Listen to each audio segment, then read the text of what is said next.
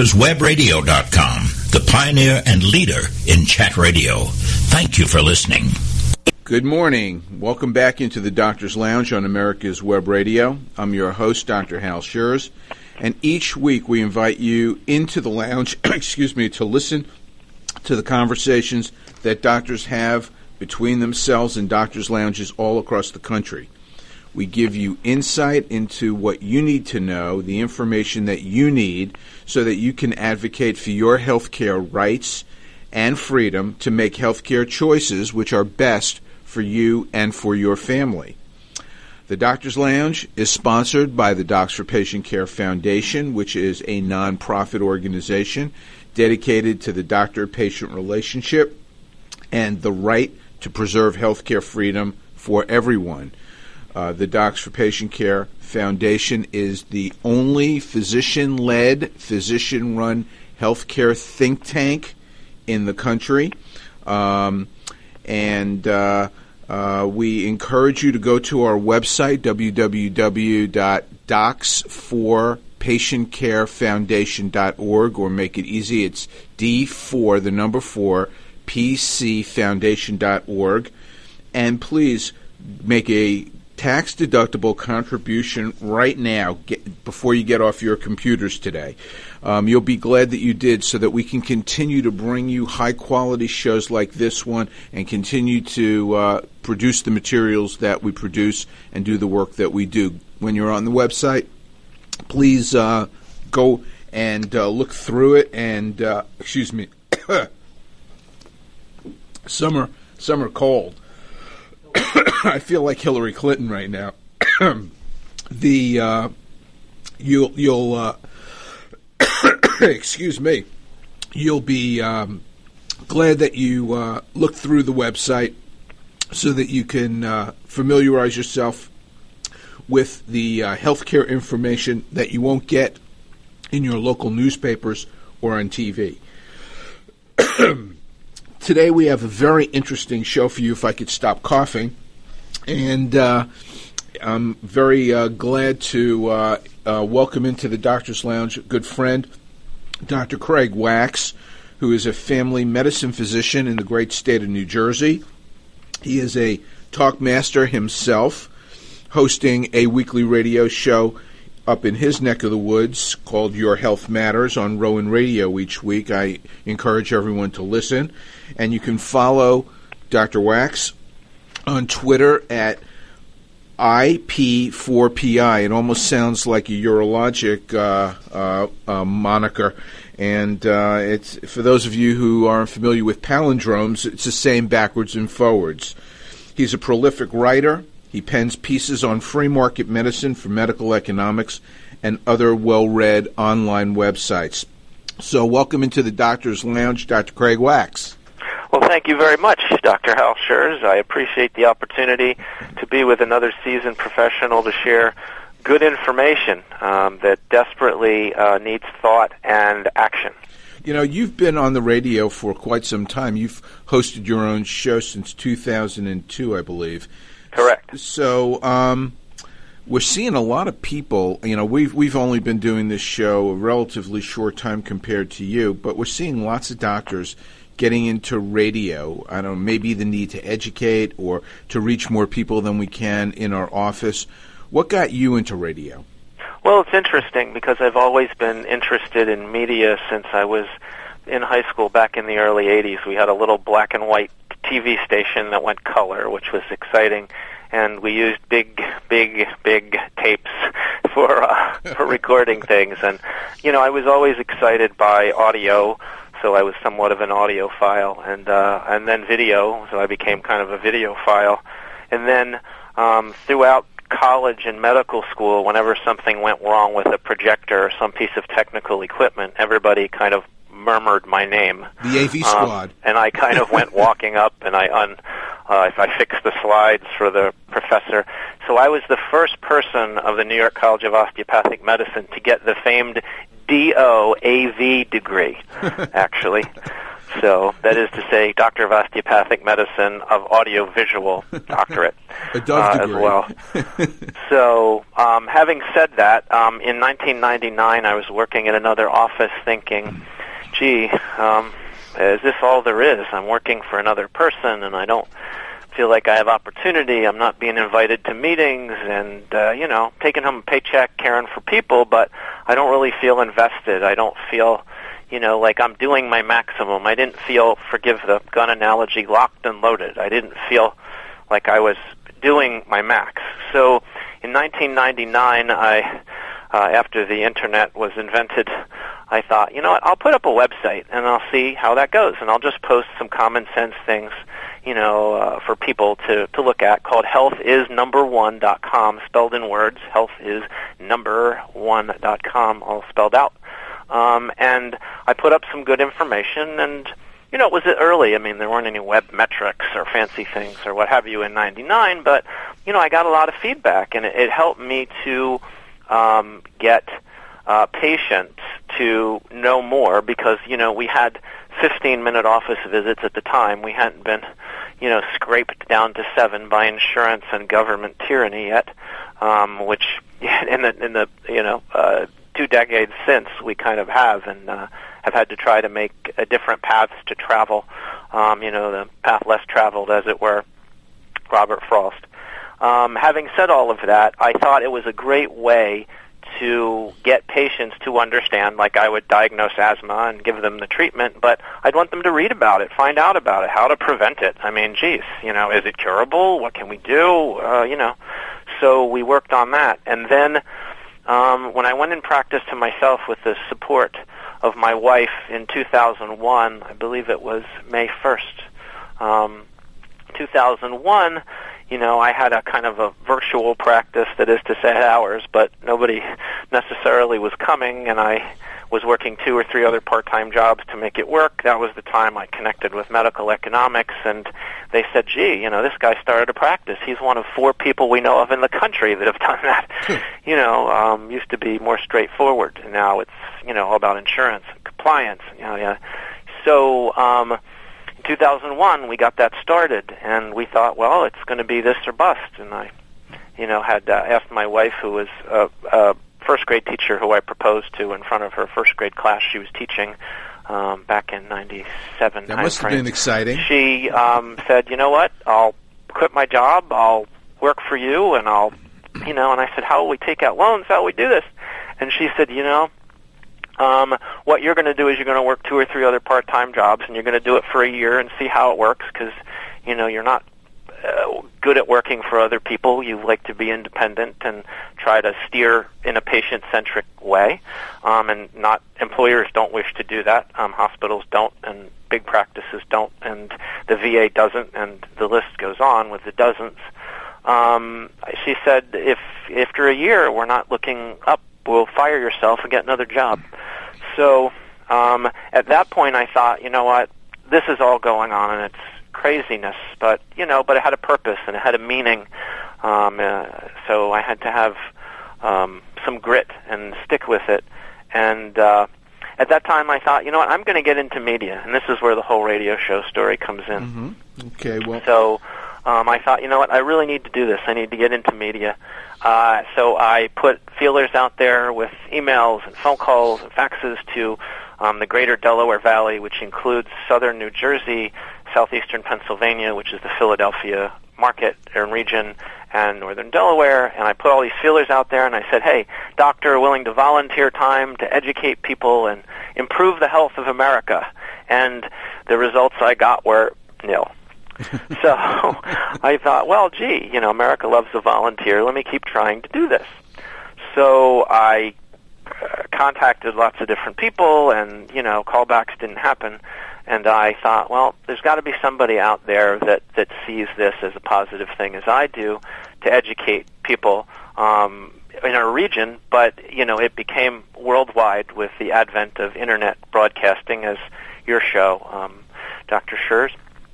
So, having said that, um, I was politely persistent with the manager of Rowan Radio, who said, you know, I don't have time right now the, to talk about a show. We've got a show. The doctor's retiring. Um, call me next month.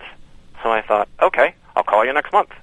So I called him next month. I said, it's me, young enthusiastic doctor, to volunteer to do a show. And he said, well, you know, that doctor is retiring and the show's kind of old, but I got like uh, you hundreds of shows in the can. I, uh, you know what? Call me next month. so on we went to next month. So two months out, I called him again. I said, "It's me, young enthusiastic doctor, beating down your door. Let me come in."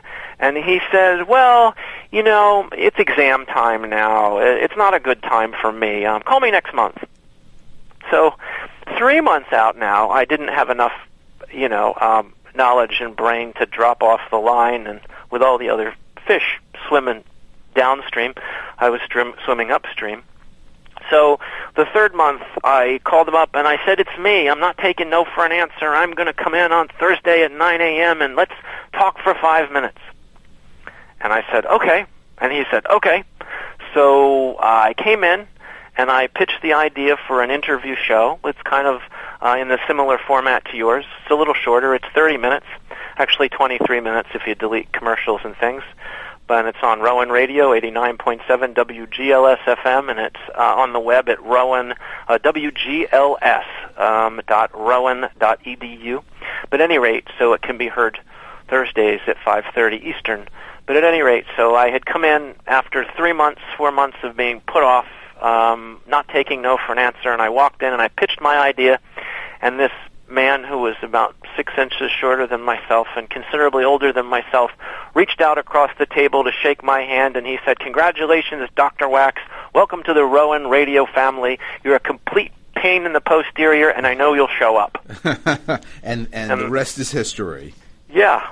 So um, politely persistent is what worked we, you know, two weeks ago we interviewed Ben Carson, which was a great show, and I know you interviewed him last year, and that was also a fantastic show.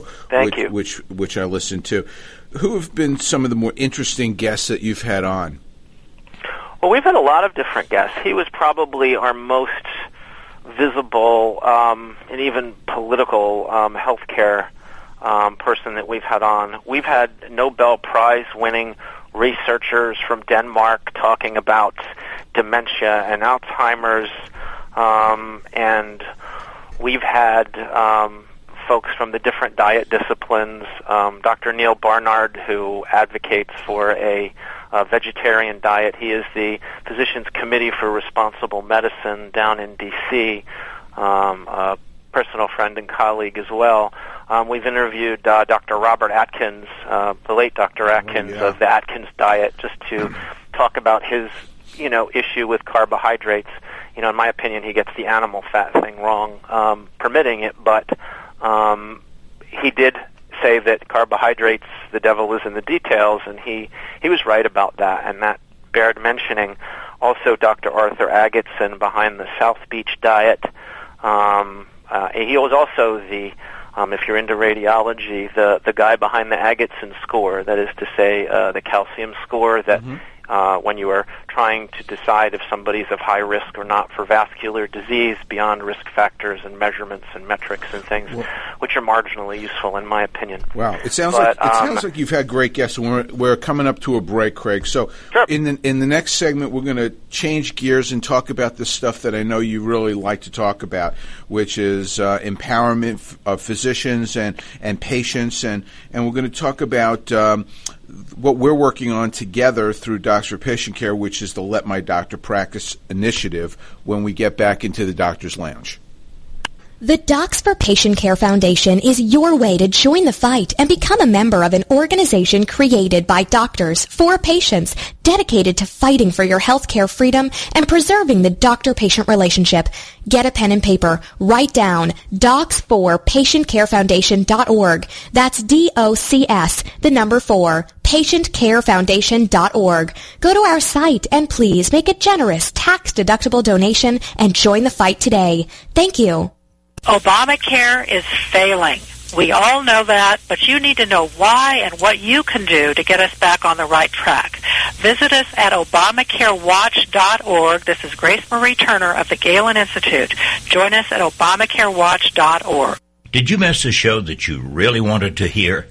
All of our programs are available for download on americaswebradio.com and on iTunes. You can listen to your favorite programs on americaswebradio.com anytime you like. The Docs for Patient Care Foundation is your way to join the fight and become a member of an organization created by doctors for patients dedicated to fighting for your healthcare freedom and preserving the doctor-patient relationship. Get a pen and paper. Write down www.docsforpatientcarefoundation.org. That's www.docsforpatientcarefoundation.org. Go to our site and please make a generous tax-deductible donation and join the fight today. Thank you. You're listening to americaswebradio.com, the pioneer and leader in chat radio. Thank you for listening. Welcome back to the Doctor's Lounge. I'm your host, Dr. Hal Scherz. My guest today is Dr. Craig Wax, uh, a, uh, a family doctor in New Jersey, a talk show host, a writer, and a uh, an advocate for patients, for their well-being, for the patient-doctor relationship, and patient empowerment. Um, Craig, we um, uh, have launched through the work that you've done that we all really were involved with uh, a, a, campaign which everybody in America should know about and, and, get behind, which makes common sense. It's let my doctor practice. Um, can you um, explain what this is and why it originated? Uh, sure. Um, thanks for that opportunity. Uh, let my doctor practice was a uh, is a, a movement um, that's now involved with the Doctors for Patient Care Foundation um, and the Physicians Foundation um, through the good graces of a, a lot of fine folks who want to see patients empowered um, and um, the government, third parties, insurance not steering the car. Uh, so it, it all came out of a, a group of people uh, that called themselves United Physicians and Surgeons of America, and I think it was two or three years ago. We were all in um, uh, Washington D.C. We were meeting with uh, senators and uh, uh, uh, House of Representatives, congressmen, talking about uh, the things of the day that really needed to be talked about, the issues with Obamacare, the federal takeover of uh, a large part of the economy, um, people's independence and rights, uh, unfortunately, and uh, and several industries. You know, the hospital industry, the health industry, the tech industry, the uh, physician industry. All the special uh, interests. Yeah, absolutely. So um, we were meeting in Washington D.C. And uh, uh, when we were going from office to office, meeting with people, we met with uh, Senator Ted Cruz, for example, and uh, a lot of other great folks down in D.C. who are freedom fighters, and, and they fight on principle and they fight tirelessly. So, having said that, I met um, a, a Dr. Strickland, uh, Dr. Mike Strickland, who's a, a family doctor in the Ohio area. And uh, at the at the same time, uh, there was an article published. I believe it was in the Wall Street Journal. It was, uh, I think, a physician's declaration of independence um, uh, by a, a doctor, a Daniel Craviotto, uh, out of California, who's, I believe, an orthopedist. Uh, and at that time, he had said, "Enough is enough. We're done. We're not going to take this anymore, and we've got to fight for patients and give them their rights and their opportunities back, and we've got to." Uh, be Atlas and kind of, you know, shrug off all of the third parties and government and just work for patients again with their best interest, of course, paramount. So having said that, Dr. Strickland approached me and said, you know, hey, I've read a lot of your things. I've heard you on the web. Um, we have this organization called uh, United Physicians and Surgeons of America, uh, UPSA, I believe. And he said, we want you to be a part of this, and we're doing a movement, actually. Uh, we're getting all together in uh, Keystone, Colorado. And I believe that was about a year and a half ago now and uh, he said uh, he said we want you to speak, and uh, we'd actually like you to host. We'd like you to help bridge one speaker to another speaker, and I was flattered and honored, um, and I was excited by the opportunity to make a difference because this potentially was an opportunity for people that are in it and fighting the battles every day for patients um, against insurmountable odds, theoretically. Uh, we got together, and so I said, "I'll do it. I'll do it." I said, "What do you want me to speak on? I'll do it." And so one of my topics is electronic health records. You know, you can Google uh, EHR, electronic health records, and my name, Craig Wax, and you'll see presentations like EHR, security and privacy, Mission Impossible, um, EHR, remote control, and uh, um, there's another one on the uh, financial and uh, uh, data capture of the practice of medicine by government and third parties um, for their own profit and benefit, and not to profit patients or benefit patients. So um, that was the topic that I, I spoke on: the regulatory capture of medicine and EHR, uh, and uh, another leader in the field of the regulatory capture I should just mention is Dr. Paul Kempen, um, who actually, uh, in the 2011 timeframe, held off maintenance of licensure in the state of Ohio, um, where Dr. Strickland practiced, because the government and the um, uh, physician, so-called physician leadership groups were trying to certify everybody to death, and not only that, take away your certification if you didn't pay and play um, on a yearly basis, as well as um, regulate the entire practice of medicine. That where you couldn't practice medicine if you couldn't keep your certification. So, thanks to Dr. Uh, Kempen and the activities through AAPS, the Association of American Physicians and Surgeons um, out of Arizona, which is at aapsonline.org for people uh, that are following up with that. So I had the opportunity to speak, and I had the opportunity um, um, to see the beauty of, of Colorado and some of the freedoms that exist there. Um, they're sort of more libertarian, I think, than uh, huh, both coasts both coasts easily. Although they're um, trying to go down a different route in uh, November, where they have uh, a single payer initiative on their ballot. So mm-hmm. that's that's a, a, a, a uh, uh, an, uh, an, unfortunate uh, event that uh, people are trying to to uh, educate the public about and, and fight back with. Oh, absolutely. Um, single payer um, almost came about in New Hampshire a few years ago as well. And interestingly enough, they realized at Vermont, the last second, Vermont, I believe. Uh, I think it was Vermont. It was in oh, Vermont. I'm sorry. Okay. Right. Yeah, anything north of New Jersey gives me a nosebleed, and it all kind of runs together. so.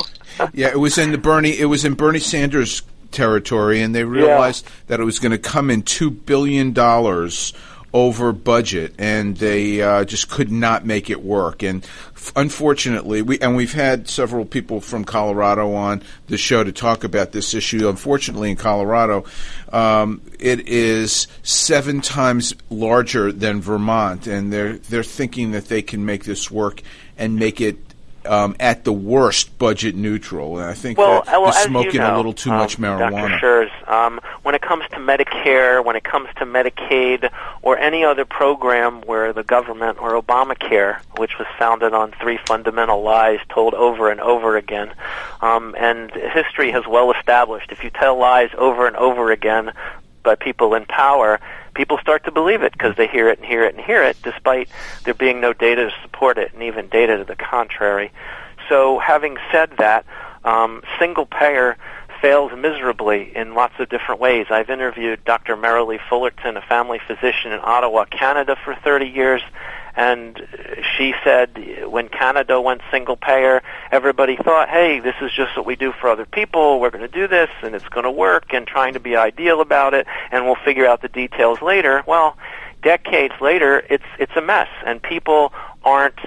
Not only do they have to wait months to years for their cancer care, which is ridiculous and and kills people fundamentally, um, uh, un- unfortunately so.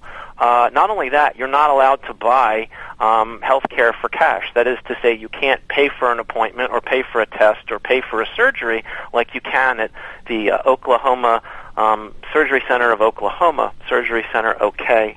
Dot com on the web where you can pay for a surgery completely by yourself. And interestingly enough, people from Canada have to traipse over the border into the United States. Seventy percent. Seventy percent come of get all their Canadians. surgeries, procedures, and medical care here, pay for it, and go home because they're not allowed to buy it in their own country. That's correct. Seventy percent of all Canadians come across the border to get their care. But let's let's come back to the um, "Let My Doctor Practice." So the, the Sure. this this um, this initiative. Um, uh, the end result of this was a uh, very well produced video um, by uh, Levick and Associates that uh, really uh, cut to the the heart of what the message was of this meeting, which is that we we as physicians want to do the best for you, the patients, but our hands are tied. Free us up and let us let us work. Let us do what we want to do so that we can help you, help us to help you. And the video- Yeah, I think the video was was was excellent. It's I think you can correct me if I'm wrong timing wise. It's about six minutes. It's got I want to say five physicians and their vignettes, including myself, which I'm honored to be a part of. Um, remarking on how medicine has changed over recent decades and how it's gone from do no harm to to the patient to do harm to the patient because third parties and government demand it and that's just purely not acceptable. And the important thing, uh, as you have pointed out in the past, and will continue to point out, is is that people have to get involved. It can't just be doctors. It can't just be uh, any one group or person. It has to be everybody. Everybody who everybody is a patient at one time or another, and has to advocate for their ability to get what they want, buy what they want, do what they want, and and accept their own consequences for all of those things.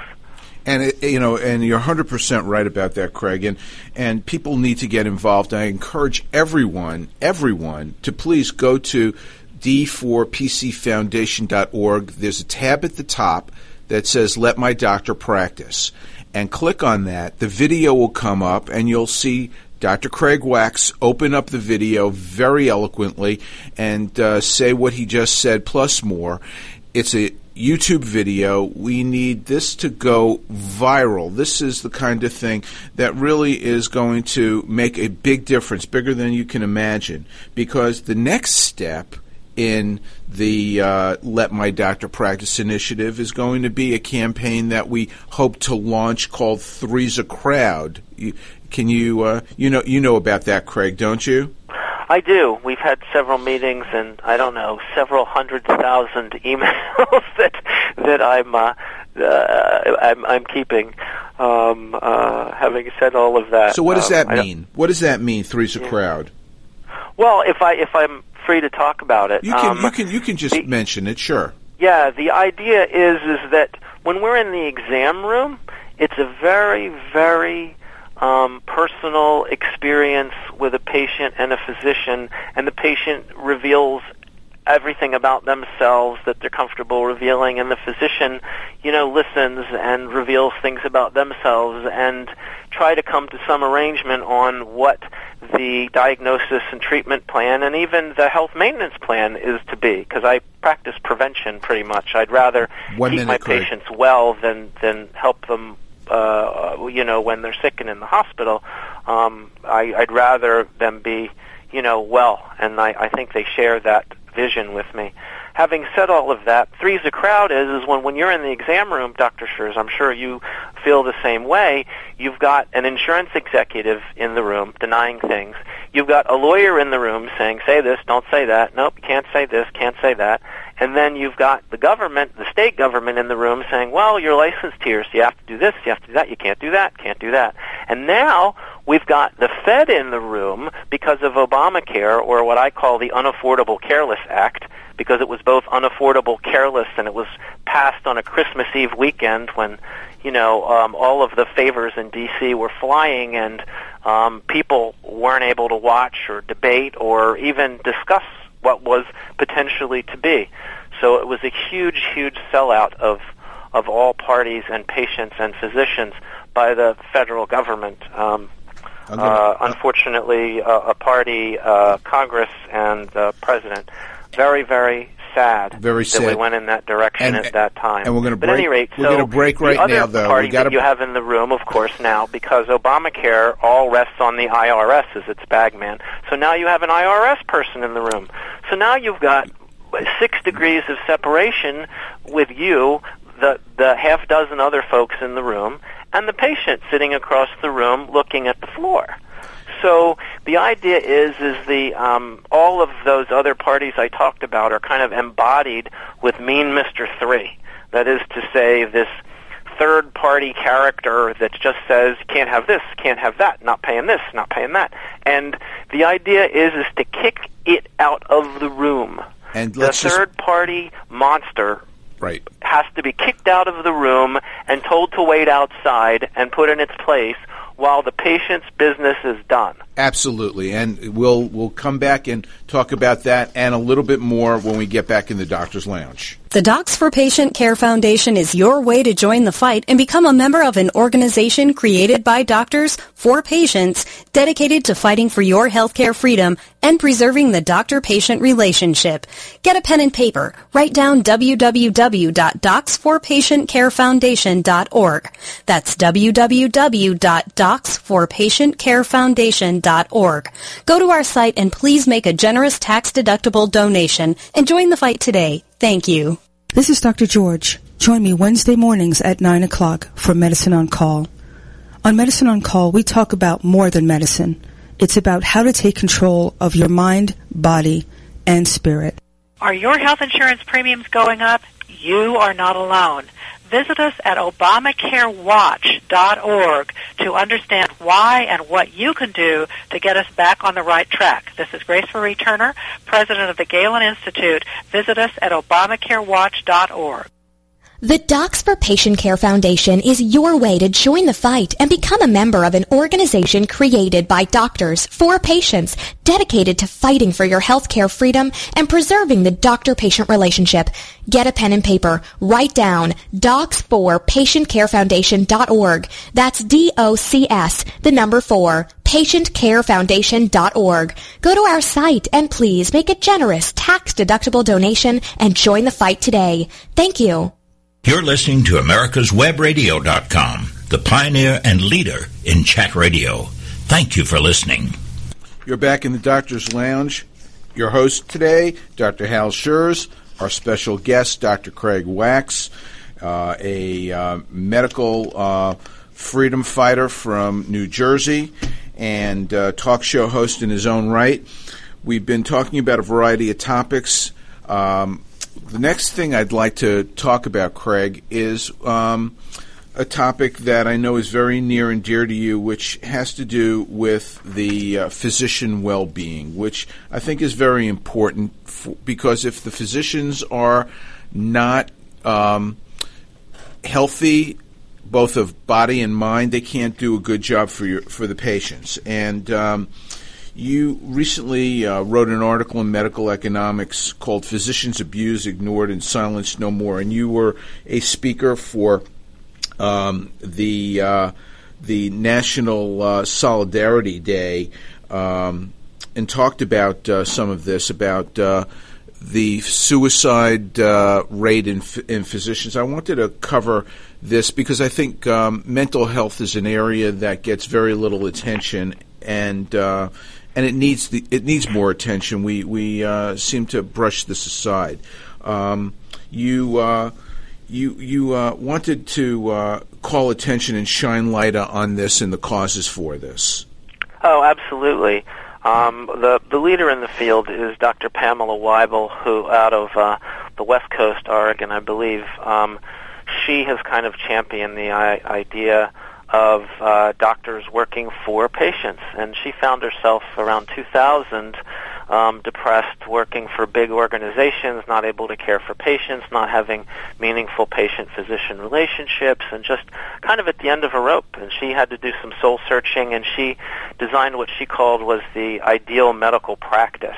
And uh, if you Google ideal medical practice or Pamela Wible, W-I-B-L-E, you'll find that she had three town hall meetings with her patients and said, okay, I want to work for you guys. What do you guys want? And we'll work it out. And she actually worked out a, I guess you'd call it direct primary care. She's one of the One of the leaders in that without Absolutely. without the name or the benefit of knowing that others are doing it too. Um, having said all of that, uh, that's where she came into it, and she found that her training was ugly and mean and horrible and multiple hours and you know and uh, you know none of us minded doing call and this kind of thing you know doing what everybody does to kind of uh, you know learn the craft. However um my a colleague of mine um who's an interventional radiologist wanted to do surgery initially and on his first month of surgical residency he was on call 29 out of 30 days. So he was on thir- he was on 29 and off 1 and if you think about it, if you take that over months and years, uh, that can cause lots of health problems. I mean, and it trickles down, forgive the pun, to urologic problems to your field. But in my field, uh, cardiovascular problems, sleep apnea, hypertension causes anxiety, causes depression, even erectile dysfunction. Hey, there's another one of your fields. um, uh, heart attacks, strokes, all kinds of bad things, and our and our profession is causing this. You know, not to mention when you get out to practice your profession, everybody wants to certify you to death and cost you a bunch of money and profit off of that. And third parties don't want to pay you for your jobs. Hospitals don't want to pay you for your jobs. Um, the government, the VA, doesn't want to pay you. Medicare, Medicaid, you can even forget about because you can't even participate with it because you can't see a patient for nineteen dollars when it costs you more than that just to run your office and pay staff. So so physicians have been abused and ignored and silenced. In fact, um, uh, a lot of physicians um, at AAPS, like Dr. Kempen and what have you, are, are and uh, uh, Dr. Um, Huntoon, um, who's a neurologist from New York State, I believe, uh, has also talked about. Uh, what they, they there's an issue where hospitals and things discriminate uh, against physicians. You know, they they say, you know, hey, you guys are too noisy. We need to pipe you guys down. So we need to say that you're unprofessional or conduct disruptive. these witch hunts. disruptive. Um, say again. disruptive. You Yes, disruptive correct. physicians. They call them disruptive because we're we're out to champion patients' causes over all else. Um, and what happens is the big hospital systems discriminate against people, even as attending physicians that are licensed and um, have the autonomy supposedly to work for patients. So they conduct these witch hunts and they try to run doctors out of town on rails, and it's it's it's it's a terrible situation. So physicians are responding in in uh, positive ways, but also when they break, in negative ways. And between medical students, um, residents, and attending physicians, um, the generally accepted number is 400 physician suicides a year. In fact, prior to our conference, the Physician Solidarity Day, um, to prevent physician suicide. Um, I was at the I was at the Philadelphia meeting. Um, Dr. Wible was in D.C. and then in New York State there were um, uh, close to a dozen different uh, locations involved. Philadelphia was the closest to me, um, and I gave my seven-minute speech, which is available on my YouTube channel called Health is Number One. That's what the channel is called. It's called Physicians Abused, Ignored, and Silenced No More. And I talk in seven minutes about all of the stressors from the beginning of medical school where you're put a half a million dollars in debt and you're told to perform or get out, um, all the way through to all of the third party and government problems that cause physician suicide.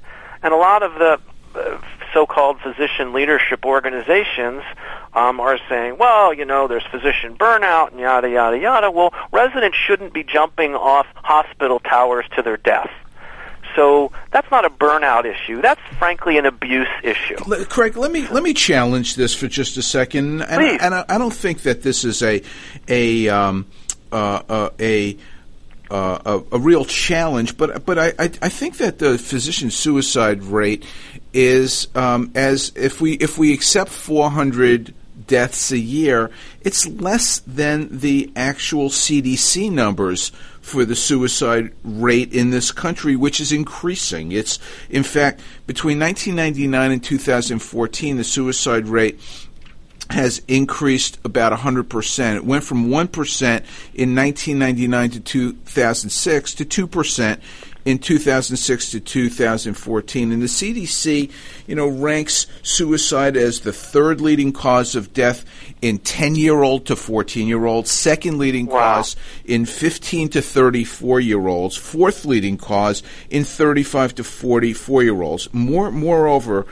um, in certain groups, the suicide rate is higher than than the the average rate in in um, in post men, uh, um, post um, uh, uh, in, in, women who have delivered, uh, right? The, Post, uh, postpartum, postpartum, yeah. their their suicide rates have gone up, and and thirty three percent of of suicide victims were tested positive for alcohol, 24% for antidepressants, and 20% for opioids. So, with that as a backdrop, isn't right. the physician suicide rate just a reflection of what we're seeing in society in general? Well, that's that, that's indeed a fair question, and uh, you know you definitely have to bring data and the light of day to everything. And I, I certainly appreciate you having done your homework on that. The issue that I think is is that the number that we generally accept is 400. However, I think it's grossly underreported. I mean, those are the ones that get out into the media that we can actually count. Because the issues are med schools don't want to talk about physician suicide because it's it's embarrassing and forgive the bad pun mortifying to them you know that it's hard to sell you know uh quarter million dollar seats at their schools if you know, people are killing themselves at their schools, which happens. Um, same thing with hospitals. Hospitals want to blame the victim. They don't want to blame the abuser, which can be them. Clear, um, clearly, I agree. But even if we say it's ten times as great, which would be four thousand physicians, the rate would that would be 0.6 percent of all physicians, which is still less, far less than the av- the rate in the country. So I'm, I, I maintain that we're talking about a mental health issue in society that nobody likes to talk about. It's sort of oh, like there's no there's no question because depression is although there's lots of uh, education about it and lots of possibilities. I think because the economy is so dismal, mm-hmm. government is taking over more and more and more parts of our lives, and unfortunately, the, the American ideal is being smashed to bits. I mean, the the Constitution is is is is being put aside um, to, to to to be as least unpleasant as possible for your listeners. Um, all of our rules and laws in the country are just being put aside, and and people are feeling the stresses. People are saying, you know, the American a dream of me starting with nothing and winding up with something and making myself, my family, and my community proud um, doesn't exist anymore. because the government has picked winners and losers yeah. for decades. They started the whole problem with health insurance back during the War Powers Act of 1941 and made employers um, get the tax-free benefit of health insurance they created that calamity that, that came to the HMO pinnacle of destruction in the 90s when hospitals were buying practices. And by 2000, hospitals were coughing them up left, right, and center. We can't do this anymore. And now we're starting all over again with ACA or Obamacare, or as I call it, the Unaffordable Careless Act. And we're just pitching good money after bad on systems that don't work, like the VA system, which I've published on um, multiple times.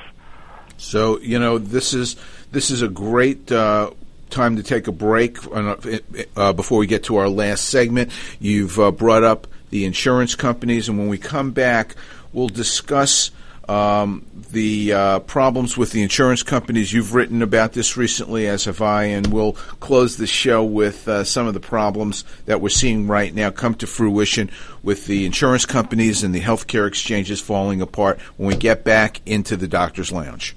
The Docs for Patient Care Foundation is your way to join the fight and become a member of an organization created by doctors for patients dedicated to fighting for your healthcare freedom and preserving the doctor-patient relationship. Get a pen and paper. Write down docs4patientcarefoundation.org. That's D-O-C-S, the number four, patientcarefoundation.org. Go to our site and please make a generous tax-deductible donation and join the fight today. Thank you. Did you miss a show that you really wanted to hear? All of our programs are available for download on americaswebradio.com and on iTunes. You can listen to your favorite programs on americaswebradio.com anytime you like. Obamacare is failing. We all know that, but you need to know why and what you can do to get us back on the right track. Visit us at ObamacareWatch.org. This is Grace Marie Turner of the Galen Institute. Join us at ObamacareWatch.org. The Docs for Patient Care Foundation is your way to join the fight and become a member of an organization created by doctors for patients dedicated to fighting for your healthcare freedom and preserving the doctor-patient relationship. Get a pen and paper. Write down www.docsforpatientcarefoundation.org. That's www.docsforpatientcarefoundation.org. Go to our site and please make a generous tax-deductible donation and join the fight today. Thank you. You're listening to americaswebradio.com, the pioneer and leader in chat radio. Thank you for listening. And this is the final segment in the Doctor's Lounge. I hope that you're enjoying our show. Staying, thanks for staying with us and my guest, Dr. Craig Wax. I think we're having a, a very spirited discussion on various topics that uh, doctors talk about in the doctors' lounges all across the country. So uh, please uh, make sure that you tune in each week so you can uh, continue to get this um, great information that we love uh, to provide for you. In the last segment, what I wanted to cover was um, what we're seeing almost daily in the newspapers. Uh, stories about the insurance exchanges um, going under in various states, the state um, and federal cooperatives, uh, seeing insurance companies leave the insurance exchanges, seeing some states with only one choice, seeing insurance premiums go up as much as 60% in some parts of the country.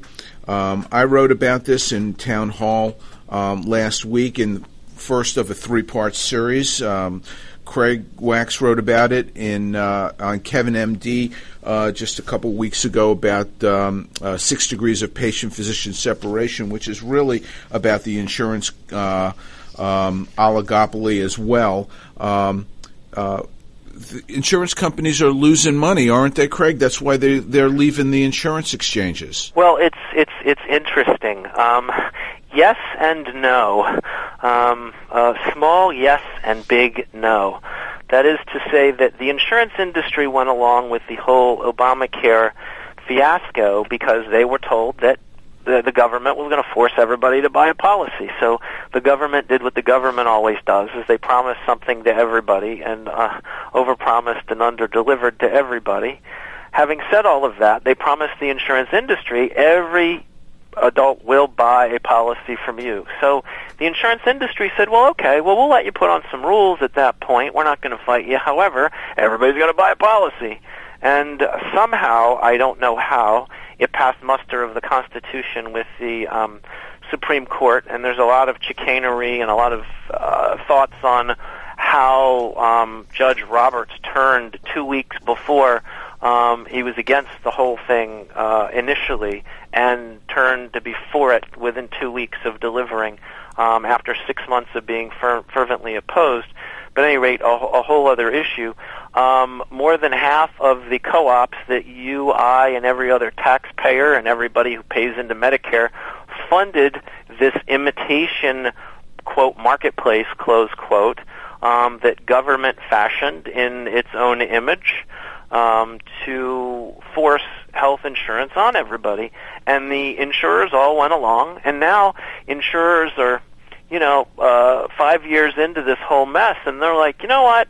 We're not making enough money in some of these markets, so we're going to pull out. And Aetna has pulled out, and United Healthcare has pulled out, and and more than half of the exchanges that the government we all paid to set up totally collapsed on themselves like a house of cards.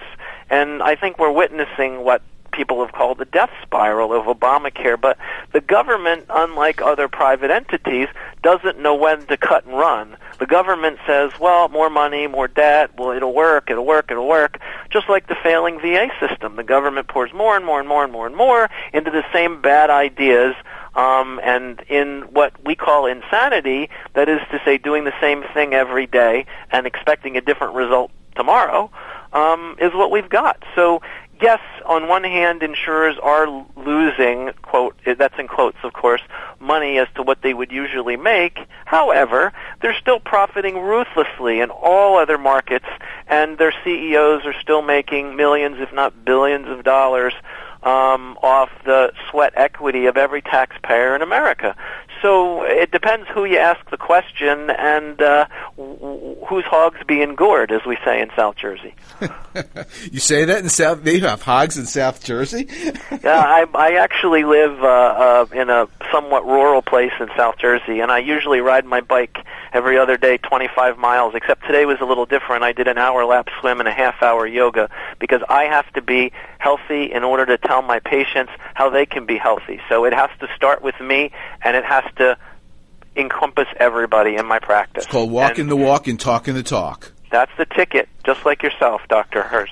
So we, you know, we found that um, in in looking into this issue about the insurance companies, the um, you know the, the the one thing that people forget is that they had a uh, a a, uh, a, golden parachute built into this, where they were going to get uh, a uh, um, bailout, a, a, bailout for yep. making themselves for losing money and, and make themselves whole. So they really didn't care if they lost money on the exchanges. But fortunately, some uh, some people with guts in Congress put the kibosh on that, and so that money dried up, and they're not getting it, and so all of a sudden they're crying foul, and they want and they're pulling out, out and, and which is out. what it's it's interesting because they were set up to succeed in either way. They were either success, set up to profit off everybody buying, or if everybody doesn't buy, don't worry, we'll bail you out. And when that didn't happen by some principal leader in, leaders in Congress, as you correctly point out, they're pulling out. The big CEOs, Mr. Bertolini of uh, Aetna, is saying, "Sorry, guys, can't play in these markets anymore." Well, there's a third way that they profited, and they profited because they were responsible for upending the entire insurance industry. Insurance companies can only um, write policies that um, that that fit the definition set forth that's by right. ACA. So they they no longer can underwrite a policy. An insurance company um, is able to remain profitable by assessing risk. Well, they're not able to use healthcare anymore as a risk assessor. They can only right, use pre-existing age. conditions, Correct. smoking, That's previous right. problems. No smoking. Smoking they can use smoke because yeah. smoke. You know, smoking is very. You know that that fits the mantra of what the government doesn't want to see uh, uh, exist. That's a bad thing. It's like you know, it's like global warming. Smoke, tobacco companies are on the same page as that. But but that's an aside. But what they can do is they can price a, a policy three times higher for an older person than they can a younger person. So what what happens? The younger person who had the really inexpensive policies would they bring down the premiums of the older people? No, they raise the younger premiums, and as a result, they're making ref- record profits.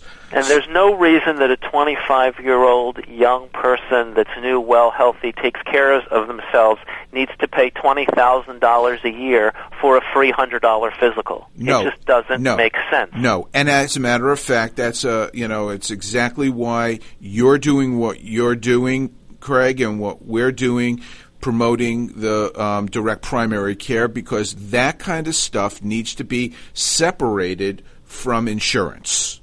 Well, yeah, it's interesting. And you know what? I'm not opposed to insurance as it was originally you know, uh, conceptualized a hundred years ago. It's a small premium made every month that covers only catastrophic stuff, the big ticket items.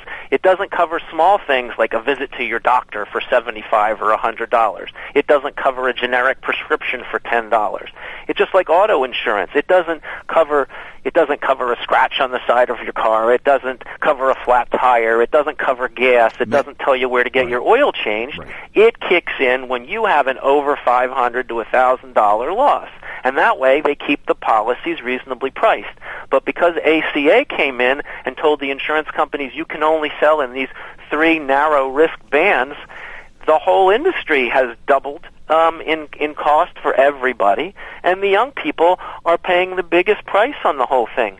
In fact, our our local Blue Cross Blue Shield called Horizon, prior to Obamacare six years ago, used to sell 144 different policies on the individual market and the employer market, and now they sell, drum roll please, 14 policies in three narrow bands of coverage. It's- and they did away with the basic and essential, the $5,000 a year young person's uh, catastrophic policy. And that was the best and most important, cost effective way to do it. Let's put it. Let's put this into perspective f- with real numbers. One of one of my friends, a good friend of Docs for Patient Care, who's been on this show many times, Dr. Jeffrey English, is a neurologist here in Atlanta, and he was sharing with me his healthcare exposure. He pays twenty four thousand dollars for his healthcare policy for his family. He has a twelve thousand dollar deductible, family Wow. deductible. So that means that he has to spend thirty six thousand dollars. This is this is after tax dollars before one dollar of healthcare benefits kicks in. Absolutely. So you have to spend more than 30 grand to get dollar one out of the policy. It doesn't make any sense. It makes no Insurance is a bet that you won't have a catastrophe.